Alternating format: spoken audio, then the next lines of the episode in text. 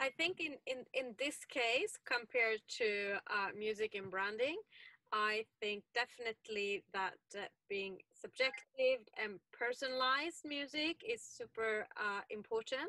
I actually read uh, uh, uh, an article last year was listening to the music you love will make your brain release more dopamine.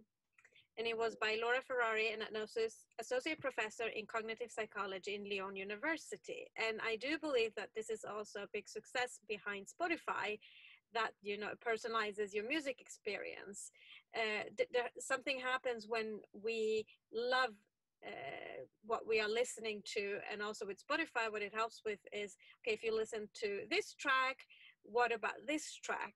And it's also a lot of based on on ai and you were a little bit mentioning it i know you're not into tech that much but it's interesting to understand a little bit more than uh, how you guys work with the personal experience and, and how do you how do you work with the AI? Because it, it is said that AI is only as good as you teach it.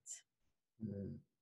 Yeah, absolutely, absolutely, uh, definitely, and and we've known about you know, music and and dopamine and the striatum, and from the work of Robert Zatorre and and others uh, uh, in the in the world of music and neuroscience. So we do know that, and furthermore, music has been used as a mood induction technique for for decades, or perhaps you know throughout human history, really.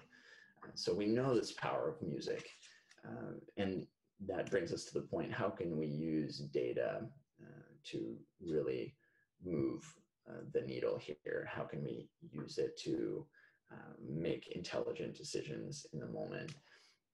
and that's a work in progress, really. Uh, it involves uh, identifying target states. Uh, so there are certain things we, uh, or the field of uh, psychedelic assisted therapy research is figuring out, like, what does it look like in the moment as the experience is, is underway when someone is having an experience that is leading to a positive, beneficial therapeutic outcome. And there have been some uh, interesting findings.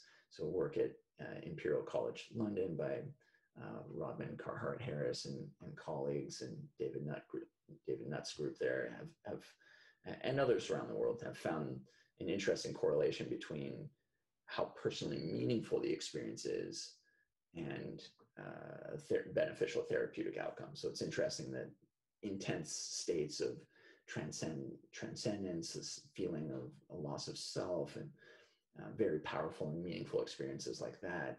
Uh, the more someone has that, the more likely they're to benefit from from the therapy.